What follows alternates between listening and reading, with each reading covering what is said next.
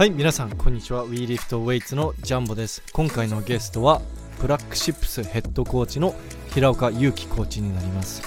今回の収録アジトウェイトリフティングジムで行われましたのでちょっと残念ながら電車の音が少し入ってしまっております。ただですねかなり、え有益な情報を平岡さんからいろいろお話聞けたのでぜひ最後までご清聴ください。あと少し宣伝になりますが WeLiftWeights 新作の T シャツ販売中です。WeLiftWeights オンラインストアぜひチェックしてみてください。よろしくお願いします。はい皆さんこんにちは。WeLiftWeights のジャンボです。今日は久しぶりにですねはいブラックシップスと、えー鶴見のアジトで、えーコーチをやっている平岡祐希先生に先生ではないですけど、よろし平平岡コーチに、はい。あの出演いただきました、あの今日よろしくお願いします。くお願いします。ということであのまずまあ皆さんも見ての通りここにマッコリが置いてあるので、はいはいはい。あのこれ韓国人がおすすめするマッコリの飲み方なんですけれどもこのマッコリとこのミルキスっていう飲み物ですね。これまあかんちょっとカルピスに近い飲み物なんですけれどもこれをまあ半々ぐらいで混ぜて飲むとめっちゃうまそうだね、これ。めちゃくちゃうまいですよと。大学生の時これしょっちゅう飲んでました。あ、これ結構飲みやすくて酔っ払っちゃうみたいな。そうですそうですそうです。あすごい。ね。結構お米が 発酵してるお米がちゃんと入ってますねこれ。これね、めっちゃ、マッコリだけでもめっちゃうまかったけどね。1対1ぐらいか。ということでじゃコンベあ、米。うん。いかがでしょうか飲みやすいですいよねやー、うまい。マジで。え白岡さんお酒結構好きなんですか?お酒ね、最近の方が強いね。あ昔よりやっぱ昔より飲む機会も増えてるし、あうん、でもでもねまだねチャミスルにはあチャミスチは？ャミスルのレベルにはまだ達してないねまだ。あチャミスちょっとあれ13%ぐらいありますもんね。13%だよね。あれは、まあそうですね、まあ、チャミスルといって、まあ、韓国版の焼酎、まあ、ジンロみたいなそうね。やつあるんですけど韓国人は、まあ、チャミスルをもうお水みたいに、もうガバガバ飲むんですよ。で僕も大学生の時にあの韓国人の先輩に死ぬほどチャミスル飲まされてあのよくそれであの吐いちゃったりしてたんですけど。本韓国人韓国の方はもう酒強いんだよね。そうなんです。よ基本は。さ飲みの文化がすごくて。あれはねすごい日本人よりは絶対ず強いね。そうです。ね、なんかこう真っ赤になっちゃう人も比較的少ない気がしますね、よくアジア人赤くなりやすいって言うんですけれども、韓国人そんなに多くない気がしますね日本に比べて。だその辺もなんか韓国リフターのこうはい強さのもう秘訣なんじゃないかと俺は思ってる。よああいやでも 僕この間アジア選手権で、えーっと撮影に行ったじゃないですか、でそ現地のその監督何人かと仲良くなったんですけれども、もうあのとりあえず飲みに行こうと。で今日は多めにまあちょっと初対面だから今日はちょっと多めに見てあげるっつってめちゃくちゃ飲まされました。あこれで多めに見てもらってるんだみたいな。これやっぱあれだよね。ラインが めっちゃ高いんだろうね、はい。で次の日早朝からまあ試合の撮影あったんでもうめちゃくちゃしんどかったですね。そっかちょっと気をつけないとね韓国行ったら。そう。おもてなしが激しいからね。いやーということで、あのーそうですお酒の話から入っちゃったんですけれども、はいはい。まあ、前回、まあ、2年ぐらい前ですけどポッドキャスト初め2て年、ぐらい前だね。はい。もう3いや3年前です。やばくないです3か年前。3年前、えー初めて平岡さんに出演してもらった時は、まあ、主に平岡さんの、まあ、コーチとしてのお話をたくさん。聞いたんですけれども、ちょっと今日はもうちょっと平岡さんご自身についてちょっとメインに触れておきてまあ いろいろ話伺いたいなと。まあ需要があるかどうかは別としていやいやいや。はぜひお願いします。まあ確かに僕の世代の、いや僕よりちょっと下ですかね、まあ、今の20代のリフターは大体みんなあの山本俊樹とか、まあ、ディミトリー・クロッコフとかを見ながらウェイトリフティング好きになった人が多いと思うんですけれども、それよりちょっと前は結構、特に国内だとやっぱり平岡さんかっこいい平岡さんを見てこうウェイトリフティングこうなんか強くなろうと思ったとかそういう選手も結構多いんですよ。やっぱり周り聞いてるとそうなんですよ。全然届いてないですけど本人は。そうですか？いやまあなんか持田さんも平岡さんのことすんごいリスペクトしてて、あそうなの？はい、でまあ矢吹選手とか、まあ、矢吹は僕と同い年なんですけど、矢吹も大学4年生のインカレの時に、平岡さんの日本記録当時 196?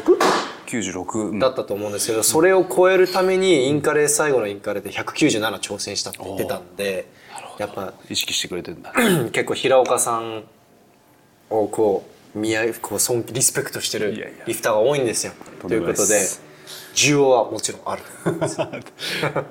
まあそう信じてはい。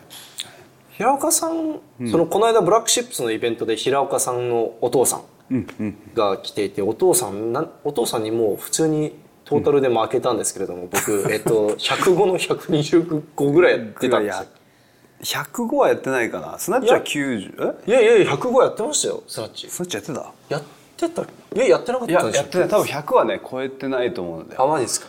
だハイスナッチで90とか95とか、でおいくつでしたっけ？今 65? 65歳っすね。いやバカ強いじゃないですか。僕65多分シャフトも握れないですよ。正直今の僕の体よりでかかったんであ相当練習は積んでんじゃないかなって思いますね。いやーなのであれですかね。あのお父さんがの影響でウェイトを始めたとかですかね平岡さんは。そう最初はでも僕野球が大好きで大好きって、まあ、野球やってるのが一番楽しくて、はい。で中学の時はもう野球。はで正直野球でやっぱ高校も行きたかったしその時やっぱ若いからプロ野球選手になりたいとか。まあでもそういう子多いですよね、そうそう。で日本だと野球が一番ホットっていうか。ほそうやっぱちょっとやっぱ稼げるしでテレビね活躍活躍できるじゃん。とりあえず活躍したかったらなんかスポーツで。オリンピックでもいいし何でもよかったんだけど自分が運動神経がねいいっていうのはなんとなくこう自分で感じててもうこれがもう自分の武器だと思ってたから。で野球やろうと思ってそのためには筋トレだと思って親父にウエイトリフティングを教えてもらってたの。筋トレとして。なるほど、でそれが中学。それが中学のまあ終わりぐらいかな。ああじゃあ結構まあ、まあ中学3年生の後半とかそうだね。後半。やっぱあもっとこう力が必要だなって思い始めて気づき始めてで周りはやっぱ成長が早い子とかいたからもう身長も高い子もいたしでそいつらに負けないようにとりあえず力つけよう。でやってるうちに、まあ、スナッチを教わってそしたらスナッチが、まあ、その当時のインターハイの基準記録までいっちゃった。おおっと。でインターハイなんだろうと思って調べたら、まあ、全国大会と。インターハイと甲子園もうあの時バカだったから甲子園と同じレベルに今すぐにでも出れる状態になってるわけ。まあ実際は甲子園の方が多分まああのもうそうですね。なんか活躍はそうそうその活躍っていうかなんていうんですか。難しいんだよね。甲子園やっぱ勝ち抜かないといけないから。でまあ競争がやばいっていうか。競争が激しくて、はい。まあ、絶対甲子園なんていけないんだけど、まあ、それと同じぐらいのレベルにの大会になんか今の記録で出れちゃうっていうふうに気づいて気づ勘違いして。それであちょっと俺ウエイトやってみようかなみたいなそっちの方が向いてんじゃないかなみたいな、うん。まあ、野球は楽しいんだけどやっぱ活躍したいっていうスポーツで何かで活躍したいっていう思いが強かったので、まあ、それでウエイトリフティング。だから面白いのが、まずスナッチを教わったって聞いたんですけど、多分筋トレから最も遠い種目がスナッチですよね。多分一番そのなんかススナッチって僕の中でスピードと技術。うん。なんか筋なんかそんなにパワーないやつでもスナッチ結構強かったりするじゃない？ですか？うん。ちょっとでもそこからそう。ね 筋トレの一環として スナッチをやってたんです。で今考えるとやっぱそうなんだよね。もっとスクワットとまあもちろんスクワットはやってたけど、まあ、スナッチを教えてもらったっていうのはもしかしたら親父の陰謀陰謀 陰謀。というかあのなんていう誘導というかうん。だったんじゃないかな。お父さんはもうあれですよ昔選手。選手で。でウェイトリフティングやってた方そう。で全日本も5回優勝して体重が80、まあ、当時3.82.5かな。2.5です。2.5で、まあ、すなわち145の185ぐらいまでやってた、まあ、階級はちょっと前後あったけど。ああれですか？伊岡さんがすごい活躍してた頃にそう。リ試合出てた。そう。伊岡さんの4つ上だか3つ上だかなので。なるほど、はい、まあ後から伊岡さんが来て、まあ、やべえっつうことで いろいろ階級をこう変えながら、まあ、優勝してたんだけど、まあ、それで家にも練習場があってでそこでまあトレーニングしようって、まあ、野球部みんな集まってやってたんだけどでそこでそこでまあスナッチを教えてもらったり。そのなんだろうこう、まあ、練習場でこう、トレーニングしてて、やっぱり最初から周りに比べてちょっとスナッチとクリアンドジャーク強強い方だったんですか？そうだね。その中学の時は、まあ、正直中学で習ったわけじゃなくて小学校記憶にあるのはね小学校2年の時。ああ3年か2年か3年の時に初めてスナッチやって2 5キロが上がって。でその時にスナッチをちょっと教えてもらったのを教えてもらったんだけどまあ、そこから別にやってなくて遊びでやってたんだよその時は。まああれですよ。なんかたまに教えてもらうみたいな。そうそうそう。ウェイトリフティング教室に遊びに行ってちょっとやってみた。いやでもそういうの大事ですよね。だそれやってないことをやってる子っても全然その伸び方違うっていうか。そうそうそうそう。やり方をもう最初に分かってたからもうすんなりスナッチ、まあ、中学3年の終わりで70キロぐらいいやできたかなっていう感じ。なるほど。えその、高校生終わる頃にはもう何キロ級だったんですか？高校生終わる頃は85キロ級ではい。あちなみに身長はどれぐらいでした身長がね170今3なんだけど、まあ、高校からあんま変わってなくて、はい。まあ、173で85キロ級なんだけど実はあの77キロ級でずっとやってて、はい、で77キロ級にすげえ強いやつがいて正直俺より全然強いやつがいたんだ山梨に。あの内藤君って言ってああのすげえ強くて、はい、俺そいつに勝てなくて。でまあ身長も俺の方が上だしじゃあちょっと上の階級行くかと思って。ちょっと無理して減量してた感じですかね。そうそうそう。でまあ持ち体重が大体79キロぐらいだったのかな。で最終的に85キロ級で。で社会人94っすそう94、うん、いやなるほど。そう。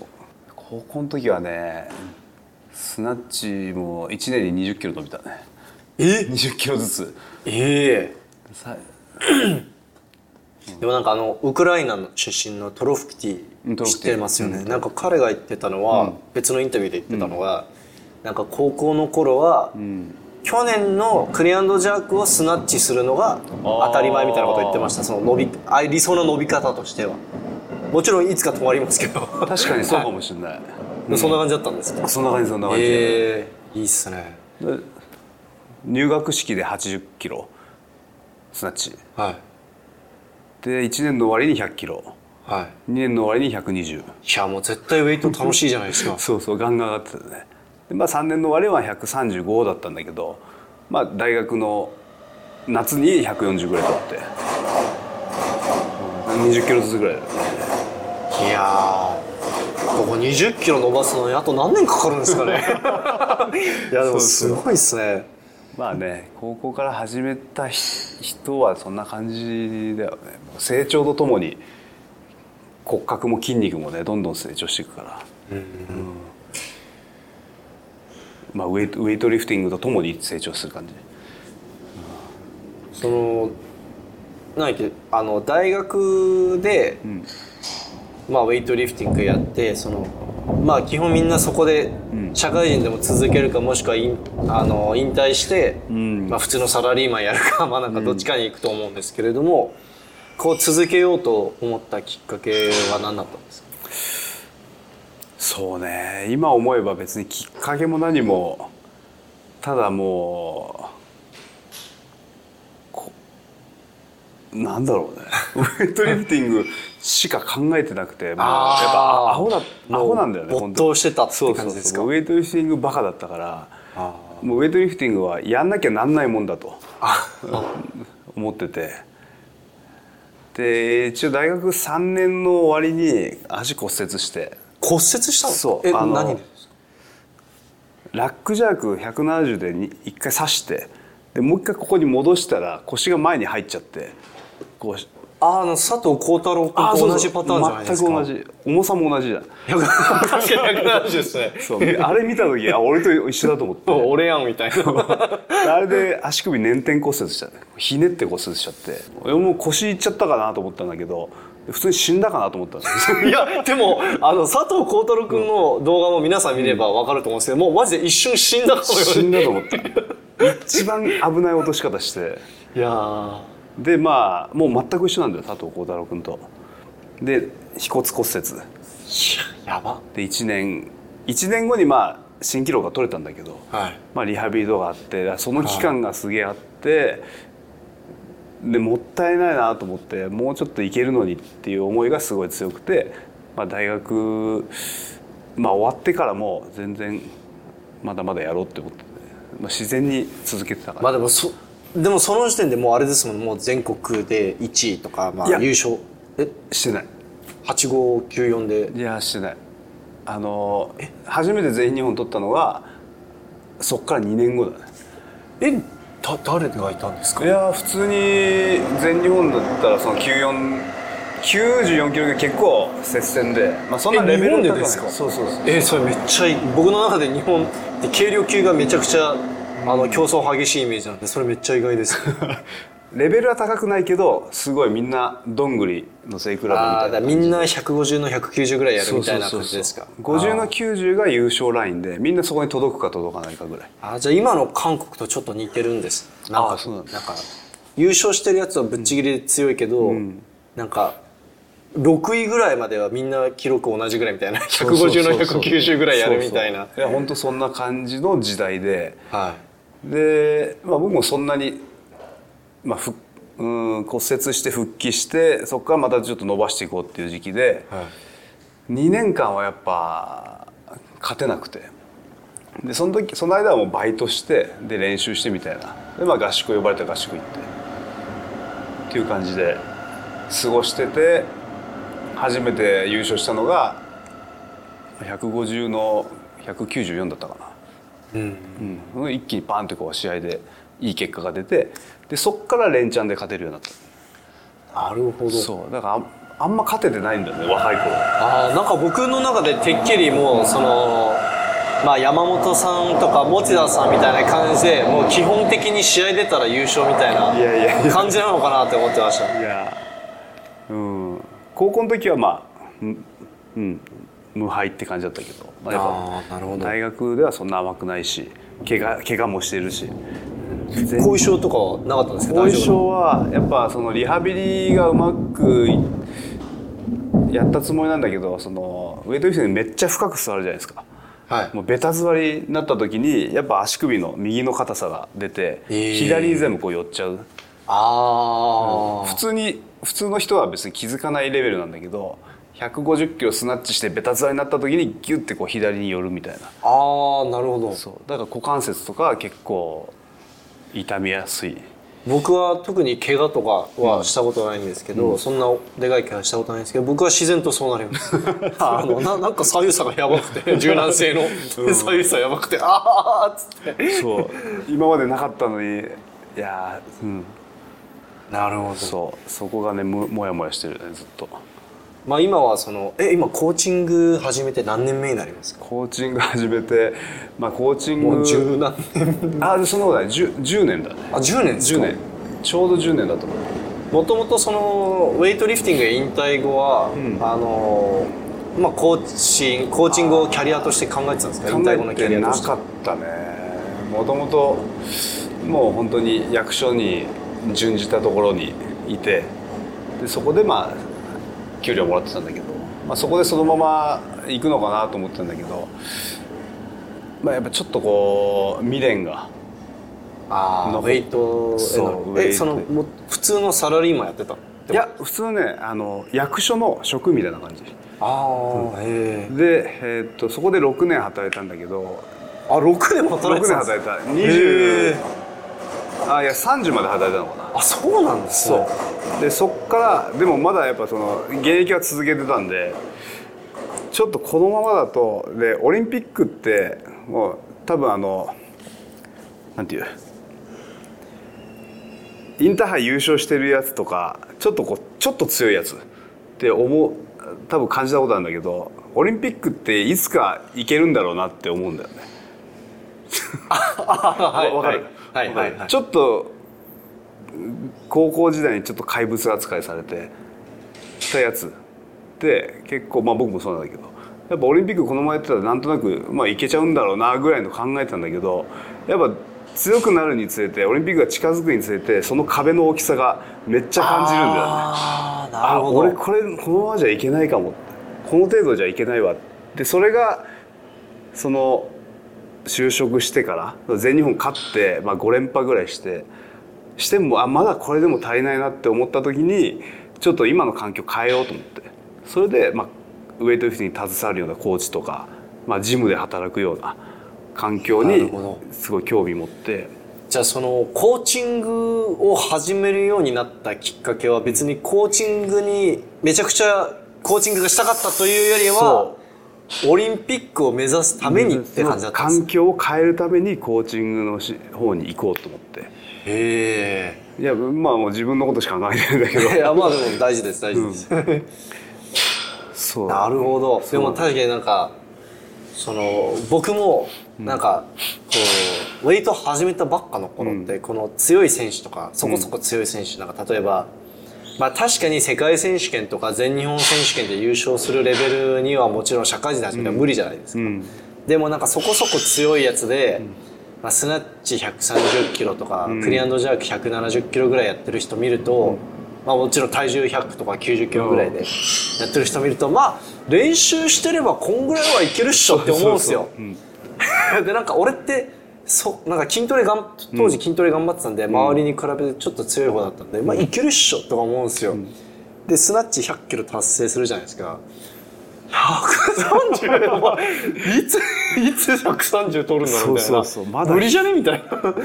そう100の重さを分かった時に130の凄さがめっちゃ分かって。全日本勝った時にオリンピックに出る難しさがすげえ分かって。多分平岡さんの場合あれですよね。150スナッチして、えオリンピック出てるやつは170スナッチしてるんだみたいな感じですよね。そう。いやーこんだけやってこのレベルかと思ってしかも平岡さんがそのオリンピック目指してた頃ってまだそのドーピングまだ結構やばかったそうだね。当時うんだったから、多分あれですよ94だとだって優勝してるやつがだって190の235とかやってますよね。あーそうそう233ぐらいとかやってましたもんね。やばいっすもんね。今じゃ、今じゃだってその記録109キロ級でやっても結構すごい記録なのに。そうそうそう当時94とか85でそうだね。400キロトータルする人とかめっちゃいましたもんめっちゃねいたし本当に80年代のそのバンバンドーピング使ってる頃の記録にこう戻ってきた感じあんまり変わってなかったですよね。あんまだって94キロ級ロンドンオリンピックで94キロ級の12位の人が3位に繰り上がったって聞きましたからね。やばくないです？やばいやばいです。で確か3位に繰り上がったやつもその後なんかドーピングあその次のオリンピック直前にドーピングで引っかかってますからね。だから多分そいつも奇跡的にロンドンで引っかかんなかっただけでロンドンの時も多分使ってたでしょうみたいな。なるほど。ああ、はい。そんな。だそんぐらいこのダーティーな時代でした。時代だったね確かにさあちょっとまたいやだあのミルキスとマッコリちょっと作ります、いや顔赤くなってきた。あちょっと赤くな赤くなっちゃうタイプなんですね、バレるなこれ。お酒飲んでるって。いやバレバレじゃないですか。バレバレだねまあいいか。最近ポッドキャスト収録しながらもうお酒を飲むようにしてます。なんかそっちの方がちょっとあほぐれるかな。そうだね。あともうちょっと平岡さんって優しいから結構そのすんごい発言を気をつけちゃうからちょっともうちょっといろいろ 口を滑らしてなんか面白いこと言ってくれないかなと期待しながらお酒を今日一杯持ってきました。あのマッコリまだ全然残ってるんで。ああありがとうございます下ネタしか出てこないけど 下ネタ。酔っ払うと。あーちょっと下下ネタは YouTube 的にあのあそうか。あのピーって入れるかもしれないんですけど全然あのピーって入れてください。あのポポって入れてください。ポって。ポポあのチンって言ったらポって入れてください。早速出ました。はい。はい。はい。えー、っと。あでその結構僕のうん。中でこうウェイトリフティングのかん、まあ、コーチングやってる人って結構、まあ、平岡さんの場合はこうブラックシップスとか、まあ、アジトで教えて、まあ、特殊なケースであって、基本的にみんな高校とか大学で指導する方向を目指すのかなっていう印象が強いんですけど、まあ、高校の職員とか、大学の職員とか、んで平岡さんはそっちのコースは選ばなかった理由は何かあったりするんですか？いや理由は特にないです。もともとそういう方にはあんまり興味なくて。うん、なのでまあねあの教員免許とか別に取ってないし、はい、でやっぱその自分のことしか考えてないから 選手で行こうってだけなんで、はい。ただまあ今考えたらやっぱそのそのウェイトリフティング界を支えてくれてるのはそのやっぱ先生方、うん、高校の先生とか指導に進んでこうしまあねこの高校生を教えたりしてる人たちが支えてくれたので今こう全然同じ立場じゃないんだけど、まあ、教える立場としてはあの、まあ、ちょっと並んでるじゃないですか。まあ実績は全然並んでないですよ。いやあの本当に支えられてきたんだなって思いますね。すごい大事な職大事ないやなんで急に敬語なんですか？あまあね口滑らしちゃうから。急に敬語なんですか、急に気をつけ始めてるじゃないですか。だからそっちの方にはもうもともと興味なかったのではい進まなかったんだけど今うん。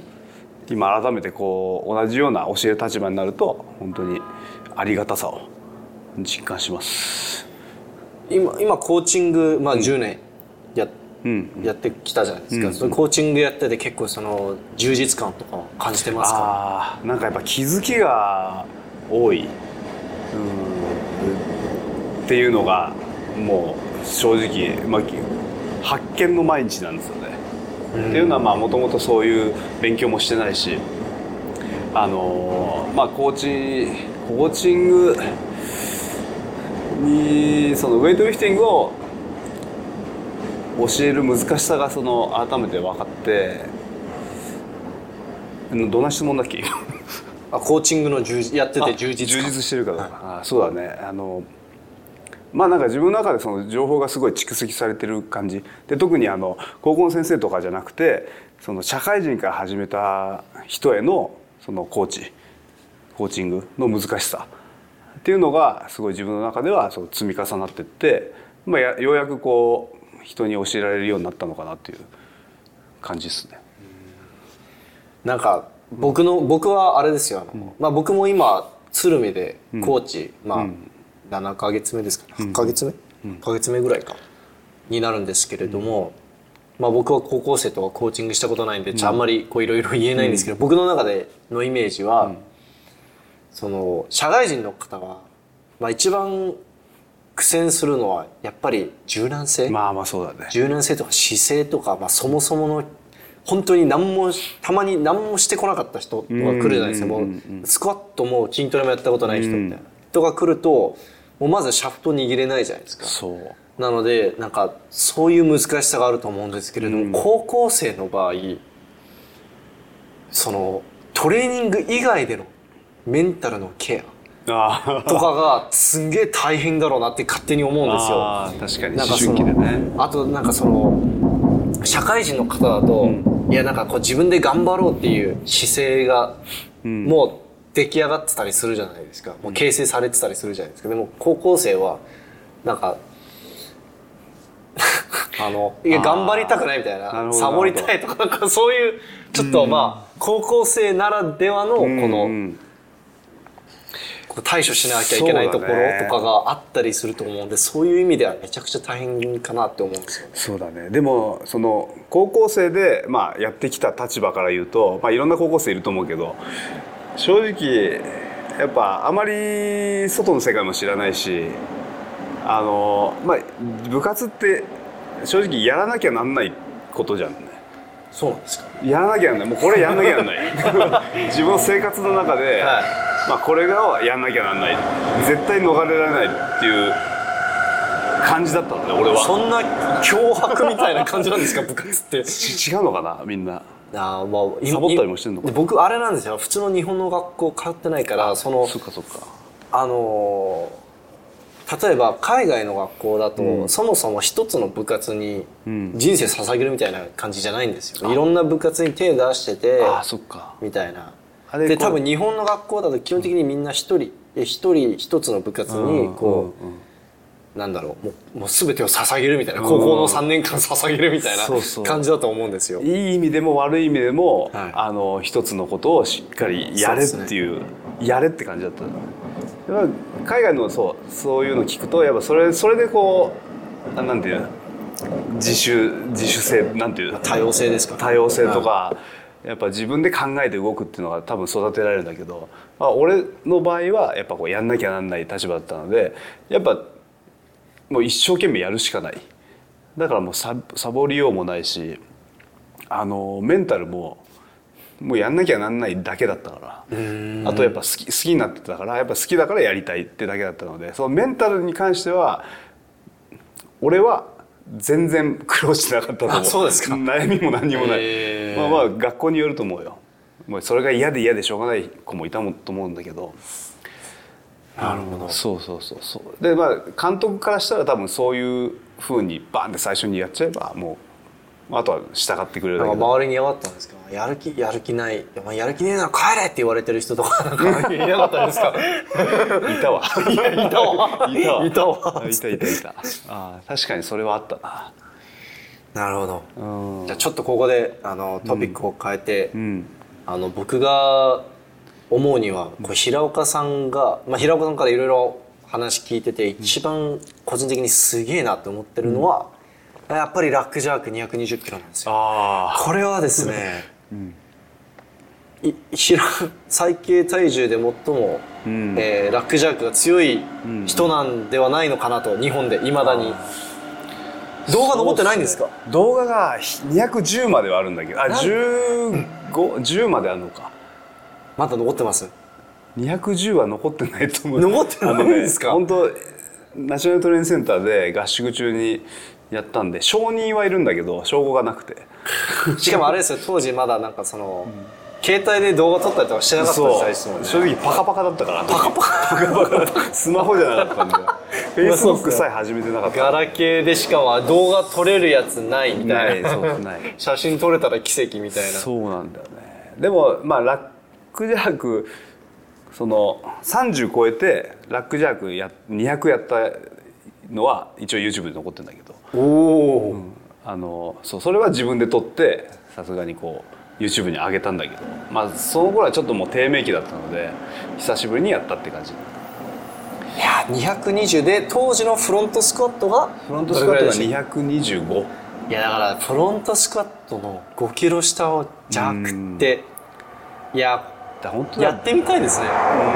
僕できないんで別物だと思うよ。本当に。そうですか。フロントの強さはまあもちろんうーん 必要なんだけどね宮本君だってフロントスクワットよりクリアンドジャークの方が強い強かったりね。そうですね。あのまあでもそれは宮本選手だけじゃないですか多分。この世で。この世で。この世で。多分本当に宮本選手以外俺一人も知らないです。フロントスクワットよりジャーク強い選手。特殊なんだ。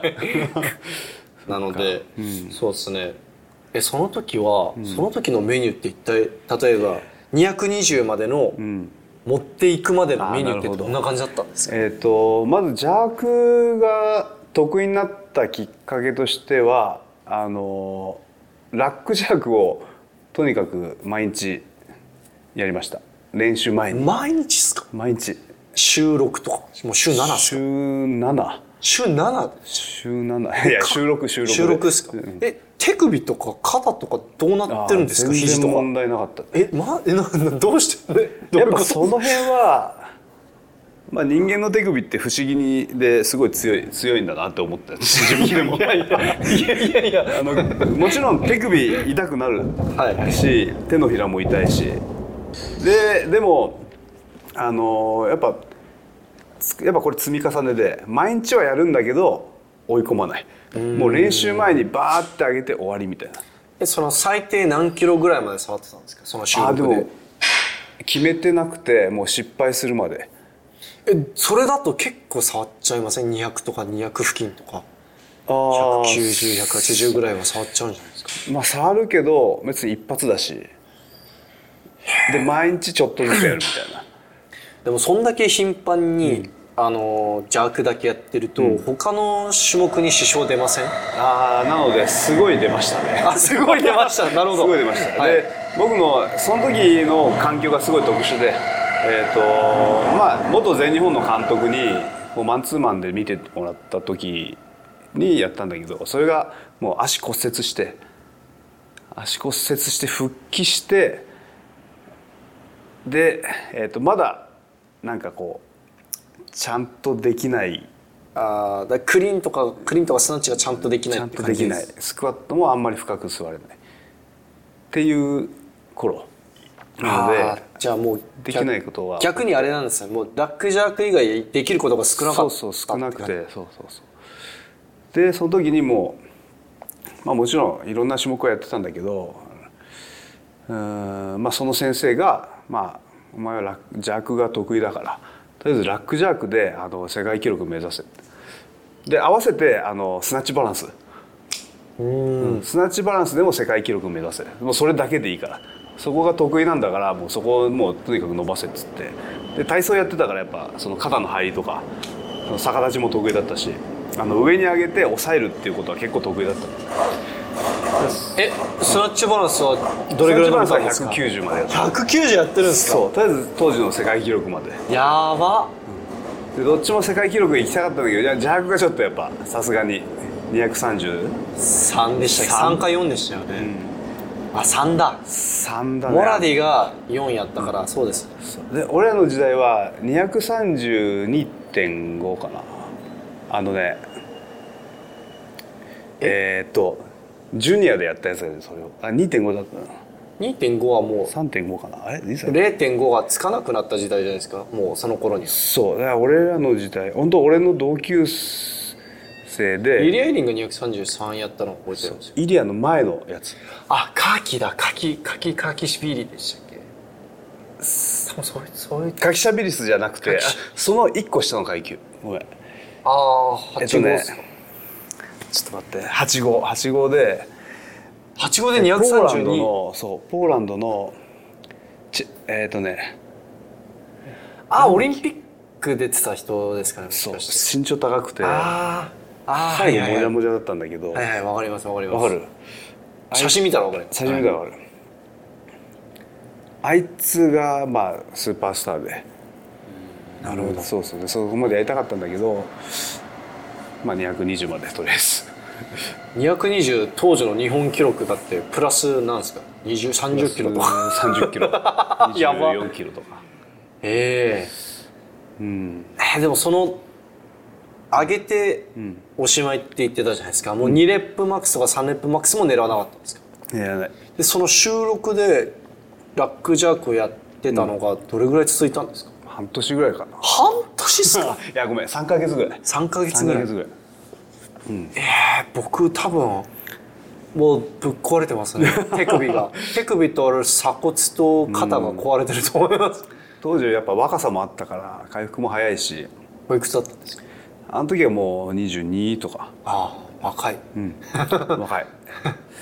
でまあ半年ぐらいやってで正直その時は200まででそこから自分で20キロ伸ばした感じそこからもう監督には見てもらわないで、まあ、一人でやり始めて。なんかちょっとあれっぽいですねメニューが。あの昔のブルガリアチームのああそうかもしれない、ね、スクワットみたいなフロントスカットみたいな。なんかうん週6でん。1日23回ぐらいフロントスクワットをマックスやってたらしいんでそれのなんかラックジャークバージョンですそうだね。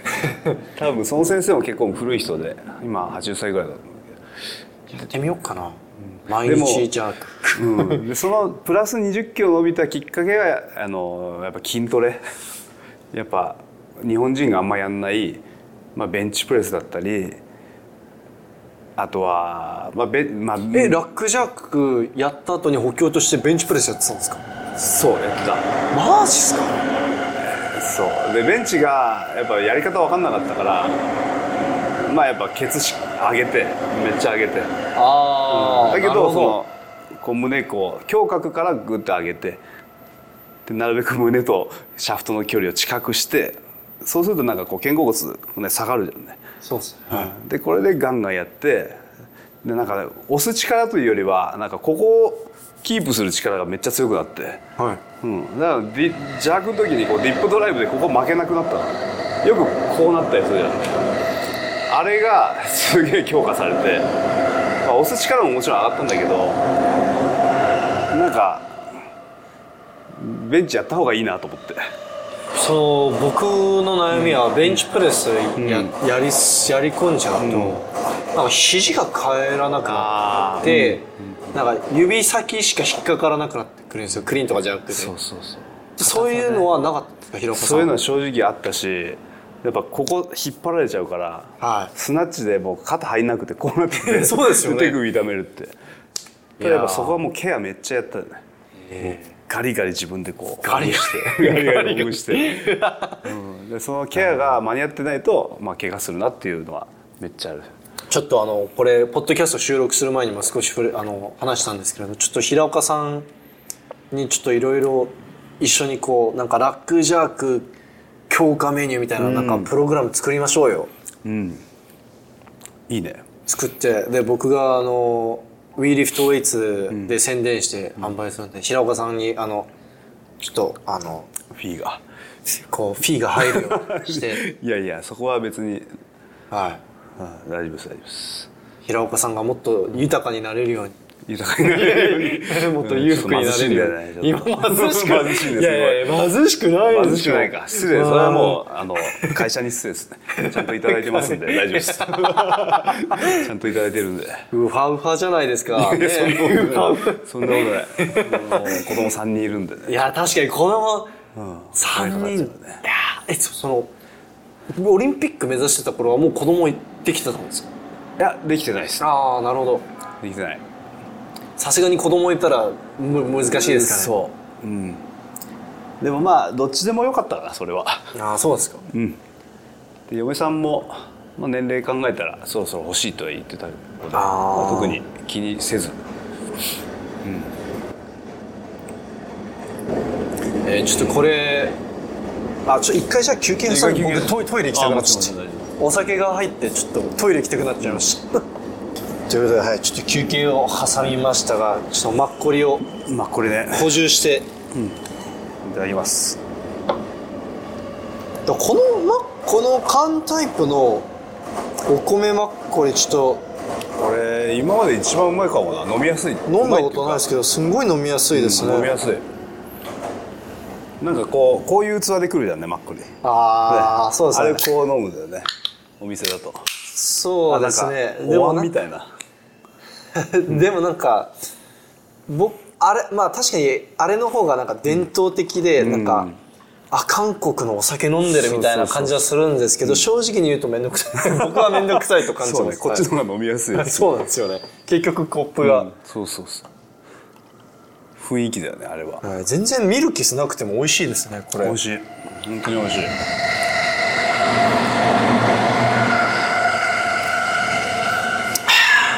韓国では、この年上の方とは目上の方がいる時に乾杯してから飲む時に必ずこのこう違う方向を向いて横向いて飲むんですよ。あなんかこのコップの下を見せちゃいけないみたいなあそうなの？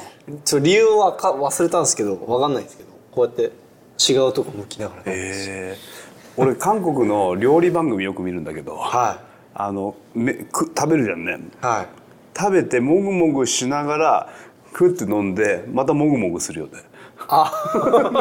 あれその口の中残ってる間にあのチャミスルパッてやってでまたのもぐもぐしてあそうなんですか。口の中なくさない 普通こうごっくんしてからで飲んでそうですよね。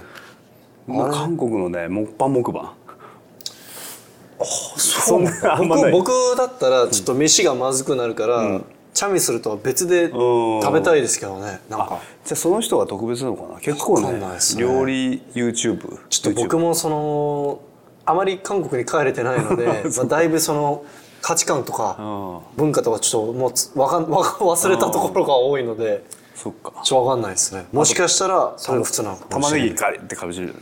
玉ねぎガリはやばいっすね。そいつそれはやばいっすね。それは知らないっすね。知らない世界ですね。えっと玉えっとニンニクカリカリああまあいますいます。まあいます、それ日本にもいません？そうでもないですか？なんかまあなんかおしんこみたいな感じなのかな、うん、たくあんみたいな。たくあんでもたくあんはたくあんでありますけどね。韓国。あそうだね。めっちゃ甘い日本に比べて。なんかそう。あとでかいですよね。韓国のたくあん。うんはいオッケーはい。すいません。あんまりそうっすなんか僕韓国帰るたびに、必ず「あお前なんかどっから来たの?」って必ず聞かれるんですよ。同じ同じ国出身の人にうん「お前かお前どっから来たの?」って必ず聞かれるんですよ、あまりにもその韓国離れしてんだ。韓国人離れ。でなんか韓国語喋る時もまあなまったりするんで。ああだからなんか帰国子女みたいななんかそうなんだ。そんな感じなんですよ。そうなんだ。はい。でちょちょっとあの次の質問。はい次。移っていきたいですと思うんですけど、これすんごいあの自己中な質問なんですけど、結構僕最近ここ数ヶ月ブラックシップスで、まあ、平岡さんがクラスやってる時に、まあ、横でトレーニングしてたりすることが増えたと思うんですけれども、ちょ僕のトレーニングここ数ヶ月見てて、どうすればより強くなれると思いますか？ちょっと自己中ですけれども。なるほど。あのーえーそうだね。あの強くなるためのトレーニングって一番いいのはやっぱシンプルにスナッチとクリアンジャークバックスクワットデッドリフトはい。をいっぱいやることだと思うんだけどやっぱそうするとあのちょっとこう頭打ちになるというか。でまあ大まかな動きは強くなるんだけどやっぱちょっと重くなった時にここどうしてもなんか抜けちゃうなとかなんか引ききれないで足使えなくて終わっちゃうなみたいなポイントが来るんだよね。特にまあすごい高重量を扱ってる時なんだけどで軽い重量だったら別にそこはあんま感じないよね っていう時にやっぱそういうところをちゃんとフォローしなきゃいけないので僕的にはジャンホ君まあでもジャンホ君に限んないかな。そのなんか苦手な種目とかあんまやんない種目とかあるじゃん、はい。うん、そういうのをどんどん潰していった方がいいと思う。もうどの種目やっても強いっていう状態にした方がいい。でもなんかそのキリがうん。ないです。例えばあキリがない。そのなんかどんどん見つかりません？なんかどんどん見つかる。そのそのなんかもうお前お前全部弱いじゃんみたいな感じになった場合は、うん。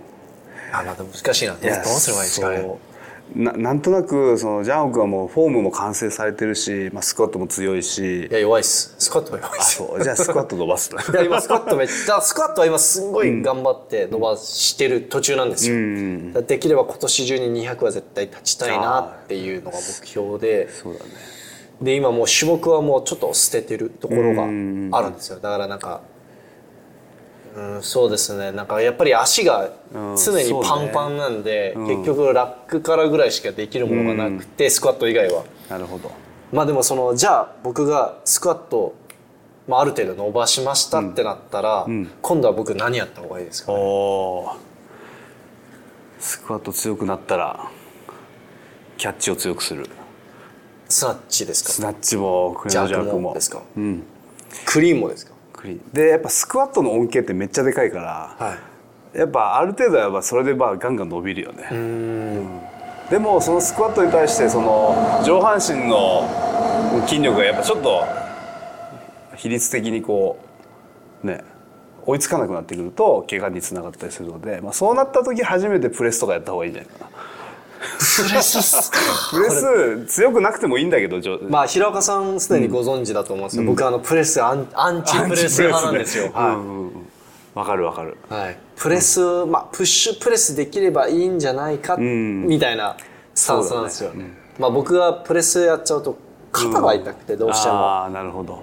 だからこれミリタリープレスじゃなくてもそのプレスっていうかまあ肩周りと三頭筋としっかり。あまあ、じゃあダンベルでも何でもいいからちょっとこの押す押し上げる力上半身の押し上げる力を強化した方がいい。強化する。で、まあ、中国で言ったらあんまプレスやっぱ多分やんないと思うんだけどやっぱリップスとか結構やるじゃんね。いやでもそれもちょっと、僕もそう思ってたんですけど、なんかよくよく聞いてみる、なんか詳しく聞いてみると、いやあれはシャオシュンだけみたいな。ああそうなんだ。は例えば、CG4 とか G10 でヒーヒー言ってたんで、あーそう。なんだでもそれでも205キロぐらいスクワットジャークするじゃないですか。うんするするちょっとそこはでもあれはみんなやりますよあのなんか逆逆さまになってあのあうやるね。自重でこれ、ん。あれは？やっぱそのやらないわけあそのミリタリープレスじゃなくてもいいからやった方がいいっていうのはあるかな。でシャオジュもよく見るとこの普通のナチュラルなこの前を鍛える胸と肩のディップじゃなくて後ろでディップしてるんだよね。そうです。なんか背中寄りのディップスっていうか。あれ肩甲骨こう下制させてやっぱあの山本さんとティエンタオが対談してる時も、ティエンタオがディップスは背中を鍛えるためにやってるって言ってて、え？みたいな。ディップスは胸筋と肩だろ、みたいなこと言ってたんですけど、なるほど。多分そうこの下制を意識してるんですかね？こうで僧帽筋のチューブ下部をやっぱ鍛えたいね。うん、そのためにはこう後ろでバックで押すような動作が肩甲骨下げる動きにつながるのでなるほど。それで、まあ、よく見たら確かによ後ろでやってるめちゃくちゃこう前傾してディップスやるんじゃなくてこうまっすぐ状態立てたまま重心後ろでやる感じですかね？そうなるほど。ベルトここに重さ乗せてるじゃん。でディップスのああなるほど。通そうそうそう。通常ディップスで負荷かける時ってみんな前にそう前に吊るすんだよね。前に吊るしてますね。首にそうっすね。鎖鎖かけたりとかだけど彼らなるほど。ちょっと後ろお尻お尻の方にプレート乗せてますもんね。そっちの方がやっぱ確かにそのなるほど。競技特性上。あ今すんごい自分の中で納得がいきました。確かにそうすると背中、まあ、僧帽筋チューブとか、こうぶあえん？まずそこにチューブ下部チューブカブカブの方に入ります、入る。なるほど。でそのやっぱ背中見るとすごいだよね。やっぱこう僧帽筋がギュッギュッってなってるあれを作りためのディップス。なるほど。ちょっとやります明日から。まあプラスやっぱ肩も絶対必要だからまあですね。合わせて。なんかそのもう動動画で皆さん見てても分かると思うんですけど、めちゃくちゃ撫で型なんですよ。うんうんだからなんか昔からちょっと肩がウィークポイントでだからちょっと刺激入りにくいみたいな、うんうんで結局なんか三頭と僧帽ばっかこう力入っちゃうみたいな、うんそうだね。でちょ肩が肩のトレーニングが苦手なんですよね。まあまあそうだ。怪我の防止のためにはやっといた方が。でもなんか肩のトレーニングを全くやらなかった頃、うんうんそのさこの三角筋の筋量が減りすぎて、うん。う んあの邪悪？シャフト乗せる時にバーベルが肉骨にめり込んで痛かったんですよ。だからそれが嫌すぎて、うん。最近ちょっとプレスやってたらそれが楽になってああプレス続けようと思いました。確かに。この土台をねはい、ここの肉がないとこのバーベル乗っけてるだけでいったみたいな。確かに確かにここなんだよね。その押す力よりも普通にこう土台として でかくしておきたいっていうのも一つある。なんかククッションとして、そうそうそう。としても必要かなって。必要。それは必要だね。いやなんかまあ無駄な練習はないないなとは思うね。そのそう考えると。じゃあちょっとあのスクワットの強化と同時になんかもうい。ろいろあとディップスってその重量腰に重量吊り下げてると、あの背骨が引っ張られて、ちょっと腰が気持ちいいじゃないですか,、うんだ気持ちいい。からスクワットの直後にやったりするとすごいこのスクワットで圧縮された 牽引されるんだね。あの背骨がちょっとリラックあのストレッチされて気持ちいいんですよね。確かに。あそれ合わせてやったら。ね合わせてやったらいいかもしれない。懸垂とかも気持ちいいんですよ。だからぶら下がってると、あのなんだっけ背骨がこうちょっと圧縮されてたのが引き伸ばされて腰があの楽になるんですよ、そう。やっぱ引っ張られるのよくて最近トロクティがインスタでなんか足にこう、ま、あれつけてはい。鉄棒にこう足でぶら下がるみたいな。ああ今僕の知り合いでそれをやって、であまりにも気持ちいいから長時間やったらそれで逆にぎっくりになって。だからまあやりすぎもよくないですけど。ぐらいだからスクワットの直後ぐらいがちょうどいいね。そうそう、はいやりそうなんか、あのヨギボってわかります？あの、うん。クッション。あのクッションにこうこうこううつ伏せになって丸くなる乗っかるとす腰すんごいストレッチかかるんですよ。でめっちゃ気持ちいいんですよ、でそれを俺あのけスマホ見ながら30分気づいたらもう30分経っててあやばいそろそろあのストレッチやめないと腰やばいと思って降りようとしたら下半身感触が消えてマジで？はい。やば。あ俺もう、あの、エ X メンわかります ?X メンのあの、あの、ずっと車椅子の教授いるじゃないですか。もうあいつ、一緒、あいつみたいになるんだみたいな。あまあ、俺も終わったと思って、今日もう、ウェイトリフティングもう一生できないと思うぐらい、もう、下半身がもう麻痺してて、あそう。で、ほふ前進で、あ。あの、ベッ、あのベッドルームまで行って、ベッドまで行って、徐々に治ってきた。でベベッドで横たわってちょっと動けるんですけどちょっとあの歩けなかったあやんですよ。ばいな危険だね。嫁に電話して 今すぐ帰ってきてくれと。俺もう歩けないかもしれない。俺ちょっとい俺今すぐトイレ行きたいんだけどごめんトイレが行けないっつって嫁に来てもらって嫁に肩担いでもらってでトイレまでを連れてってもらって。いやそれはなかなかだね。2日間腰が激痛でしたね、危な。はい、であれはマジ怖いだから皆さんあの腰のストレッチはオーバーストレッチっていうらしいんですけど、ね。オーバーストレッチはあの危ないご注意ください。それは確かにやばいいやマジで怖かったです、あそれは危ない。誰かにそしてこのトイレ一人で行けない恐怖は初めてあの味わいました。あります？ないですよいやないね。トイレ行けない恐怖やばいっす。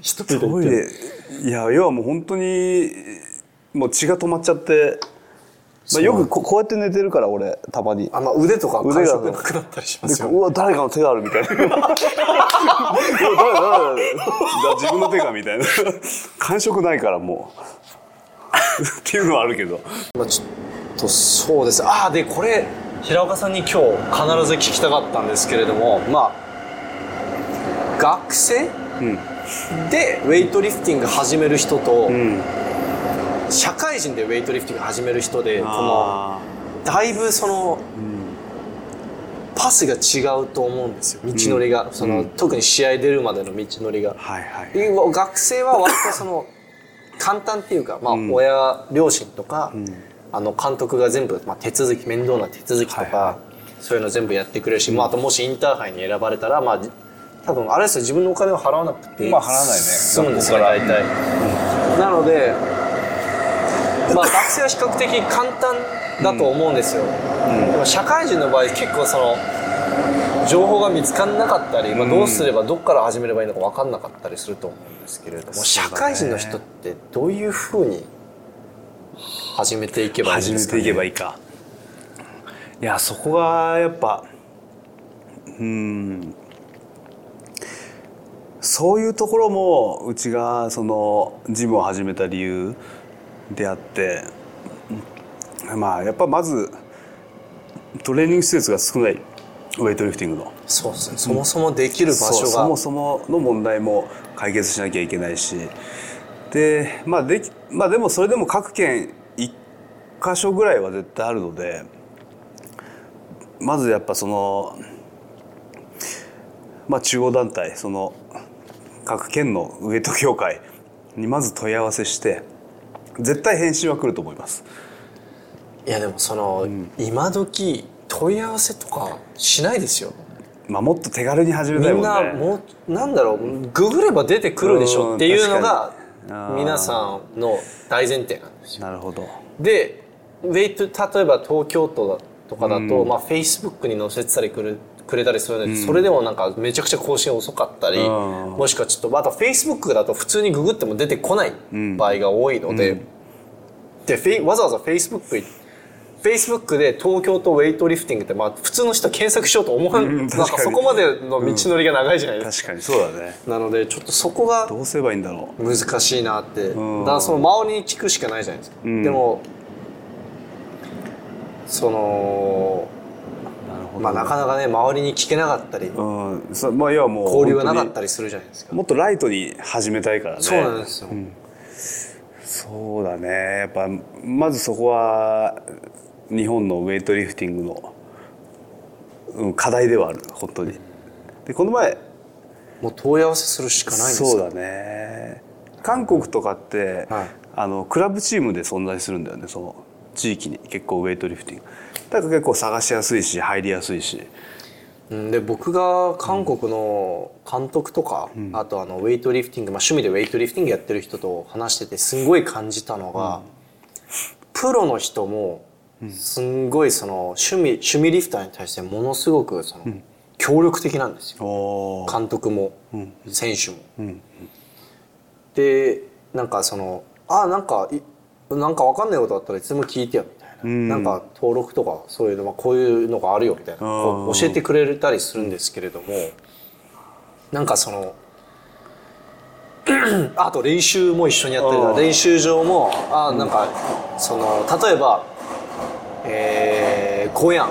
コヤン市に、まあ、チャンミラントレーニングセンターがある。ん。で、チャンミランってわかりますよね。あの韓国で長級でうんオリンピック優勝した女性の人、女性の選手めちゃくちゃ有名で韓国でもう英雄扱いされてる選手がいるんですけれどもその人の後に名前が付けられたジャンミラントレーニングセンターがあって、まあ、そこは基本的にゴヤン市のプロの選手が練習してる場所なんですけども、まあ、そこでもまあ一緒に練習させてもらったり、ー。なんかセミナーやったりなんかコートでやったりとかして。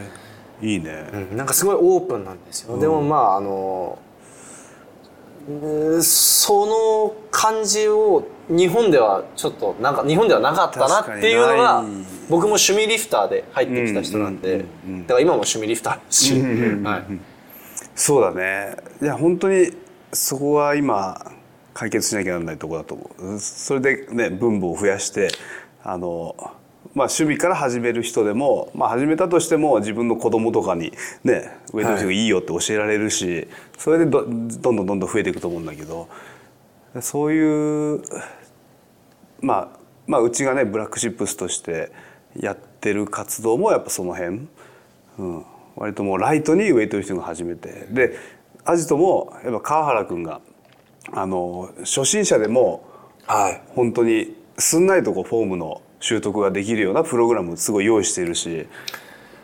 確かに、なんかブラックシップス、昔はそんなことなかった。34年前はそんなことなかったんですけど、今のブラックシップスってちょっと初心者にとっては、あのちょちょっとあの勇気いります。ああの空間に入るのは。そうそうそう。なんかねお客さんのレベルが上がってきちゃって。そうです。よみんななんか34年前に入会して会員さんたちがみんな今強くなっちゃって。そうそうそう。ちょっとそこに一人初心者入るっていうのはなかなか、はい。まあでももちろん対応はしますけど、はい。あの教えるんですけど。でそれがねこのアジトでは、そのもう全員レベル関係なく同じプロ、えーとまあ、基礎練習をメインにしてるのでまあなんていう気軽に来てもらっても、まあ、周りも同じことやってるし自分も同じことやれば普通に上手くなっていけるし。先生何の話？ああそう社会人のウェイト。ああ、社会人のウェイトの始め方、そうそうですよね。まあそう。まずまあこういう場所でこういう場所を見つけて、見ちゃんと指導を受けて、であの例えば僕がアジトもしくはブラックシップスの会員で、ちょっと平岡コーチ僕なんか、公式戦、まあそのブラあのブラックシップスのイベントとかじゃなくて、まあ、ちゃんとした、まあ、あの都の試合とか、まあ、地方の試合とか出てみたいんですって相談したら、あのブラックシップとかアジトで、そそこをちょっと手伝ってくれるんですか？もちろんです。もちろんもちろん。で一応やり取りは、まあ、本人がやってもらうんですけど、まあ、来た書類とかをじ、一緒に見て、まあ、ここにこういうふうに記入してとかっていうのはサポートしますまずあれですよね。例えば東京都だったら都にえー、都の協会にに、えっとまあ、選手登録はい。をしたいっていうことで、あいきなり選手登録あれか。選手登録できないですか？いやできるんですけどあまあそうもう選手公式戦に出たい場合はもう選手登録したいですってメールを送ればあの、まあ、1年間のスケジュールとあと、まあ、各試合の申し込み書とか全部一式でこう、まあ、エクセルのあれで送られてくるのでまあ、それ見て、まあ、最初わけわかんないので、まあ、それ見たら届いたら、まあ、僕らと一緒に見て、まあ、ちょっとそこで説明してで出れる大会はこれとこれとこれです。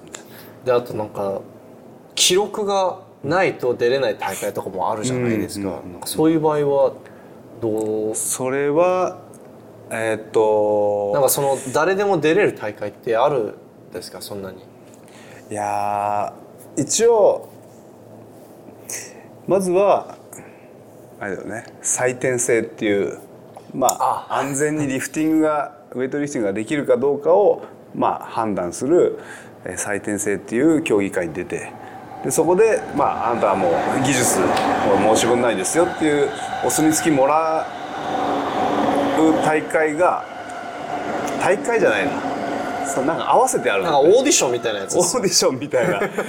うんそんな大げさじゃないんだけど 例えば高校生の大会の前にその競技その採点制をやりますって言ってでそこに行って、まあ、競技してあのもう大丈夫ですっていうのがあればあのある程度の試合は出れますね大体。僕がで聞いた話だと、その採点制競技なんかローちゃんとロースナ軽い重量でもちゃんとロースナッチやらないといけないんですよ、そうです。でなんか一応頭上からドロップしても大丈夫だけど、なぜかみんな空気に耐えられなくて 絶対ドロップしないで丁寧に下ろすらしいです。ようん丁寧に下ろす。空気に耐えられなくて。そうそうそうなんか雰囲気的に落としちゃいけねえみたいな感じになるんですよね。そう。でなんかねそこがね俺がいいのかいい部分もあるし悪い部分もあるしそのなんか採点制のなんかそのボーダーラインをめっちゃ上げてるんだよね最近。もうこんぐらい上手くないとダメだみたいな。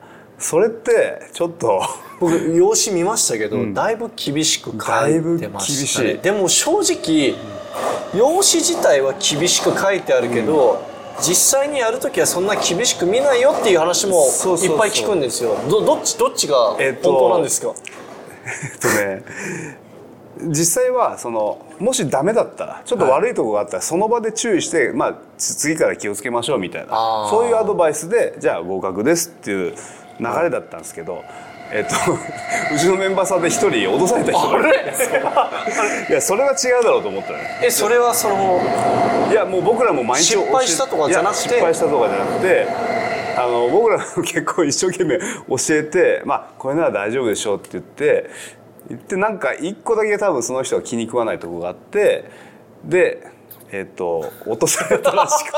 それちょっと悲しいですね、そういうふうにちょっと上げちゃうとなんかもうウェイトリフティング始める人もちょっと入りづらくなり入りますよね。づらくなる。もちろん安全を考えてやっぱある程度の動きはできないといけないんだけど、まあ確かにまあやばい上げ方する人たまにいますけど、まあでも試合に出るレベルの人だったら、まあ大体そのは、まあ、自分が恥かかないためにも、うん。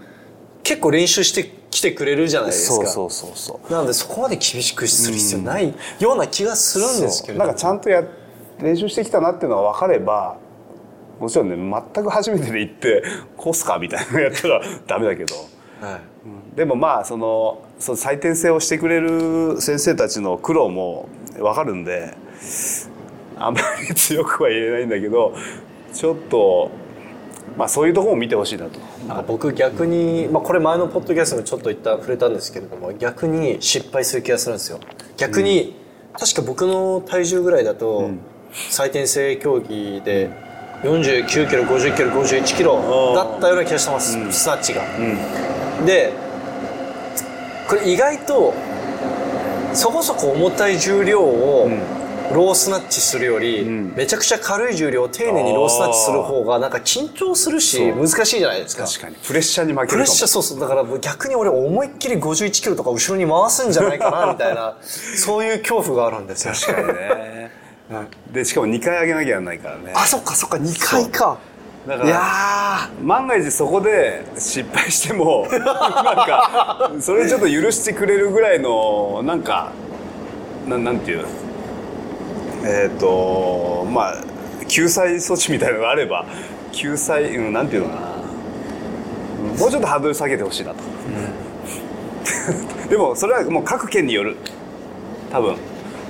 うちのうちの親父静岡の理事長やってて、まあ、最低戦ももちろんこう見るんだけど、まあ、その辺はあの、まあ、その理事長の裁量であの決めてるんだけど、まあ、厳しい県もあればちょっと緩い県もあって、まあ、その辺もちょっと統一できたら。うん。でもちろん地方の方がやっぱ人口が少ないのでやっぱもっともっと来てほしいからちょっと緩くなっちゃうかああもしれない。なるほど、そういうことなんですね。そう。人が多いともしかしたらねハードルがあどうっすか？そんな感じでそうですね、あでその僕はもう一つ気になったのは、このなんか所属、どっかに所属してないといけないんですか？クラブとかなんかジムとかに。所属先の、まあ、記記入欄があってそれは正直あの自分の会社でもいいしあのもうなんかチームみたいに作って名前つけてもうそれでもいいし。もう何でもいいんです。何でも大丈夫です。だからこの間ツイッターで、まあ X か。もう X なんですけど、あの山城翔也さんが、あの揚げカツで所属で揚げカツ所属で登録してました、ああ確かに。揚げカツっていいんだ書いてあった。みたいな。確かに。いいんだって思って、うん、まあ何でもいいんじゃないですかね。なるほど、うん。うん、We Lift Weights でもそういう全然いいし。僕じゃああのそうっすね。何にしようかな。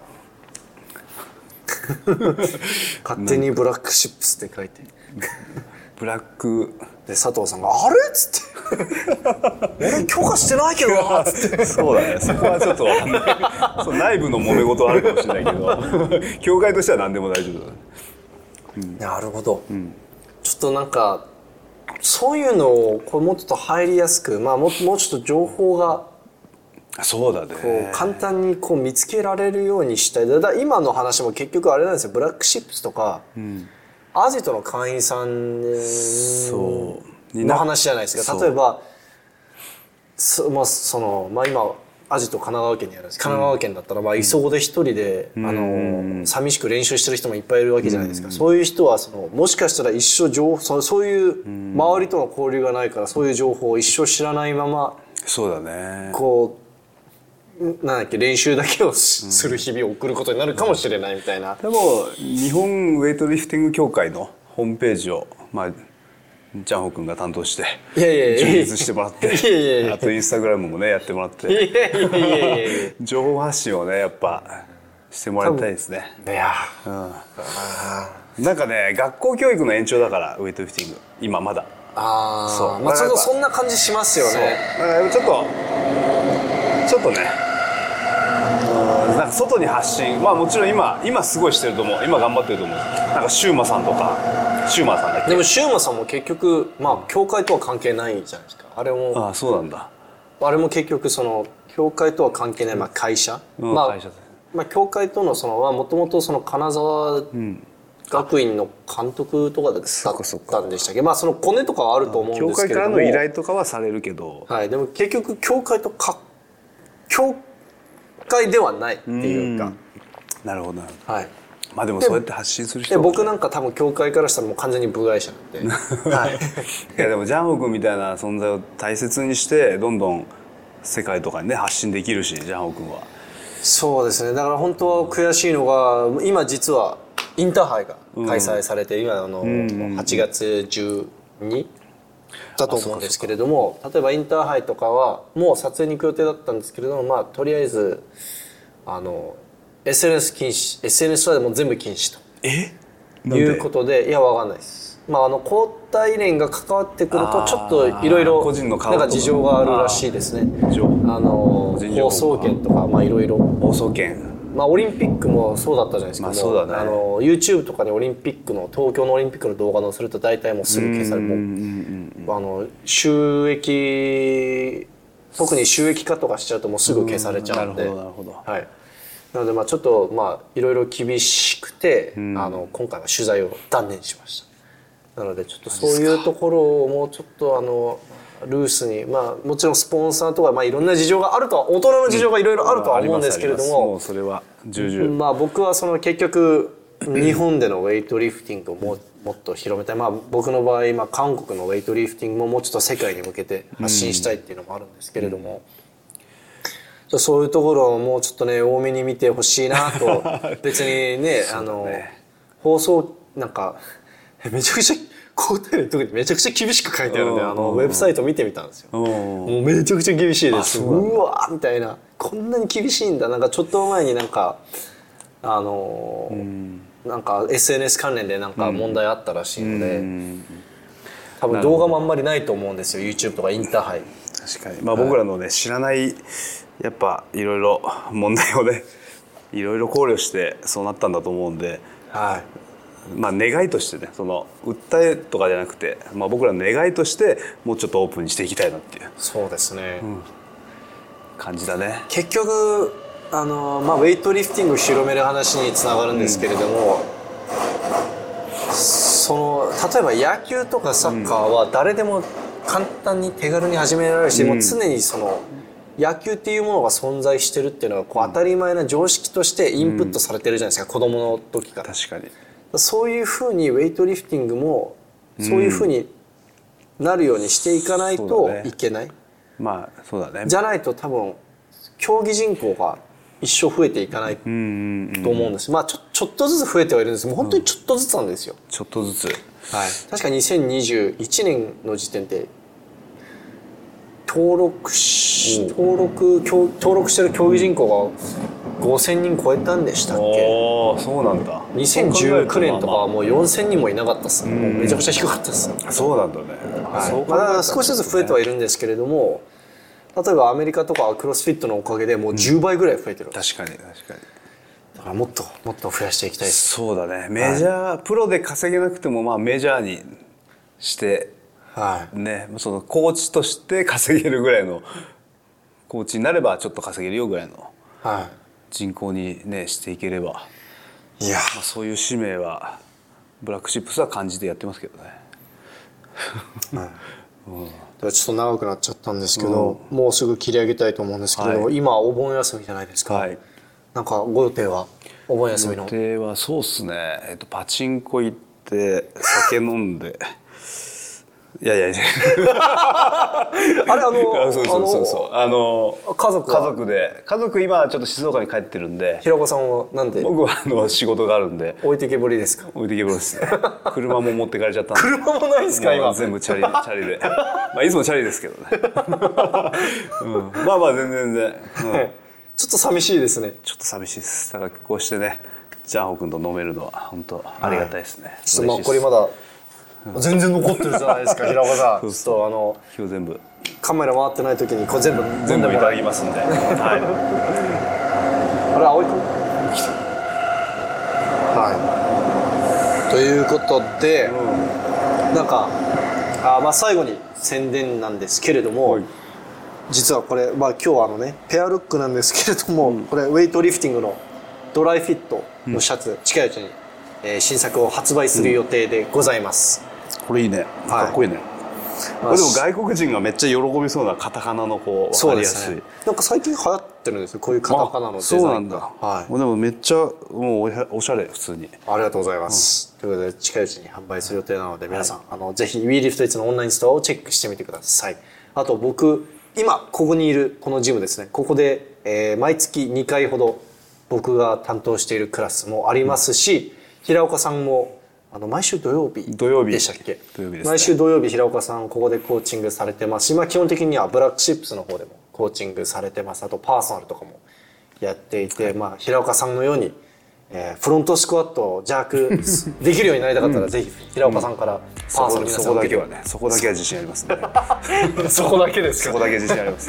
なので、まあ、あの普通にスナッチとかクリームをめちゃくちゃあの、あの細かく教えてくれる方なのでぜひ皆さんあのブラックシップスもしくはアジトで平岡さんからパーソナル受けてください、詳細あの下に書いておきますんで。ありがとうございまいろんなす今日はあのちょっと長くなっちゃったんですけど今日はありがとうございました。ありがとうございました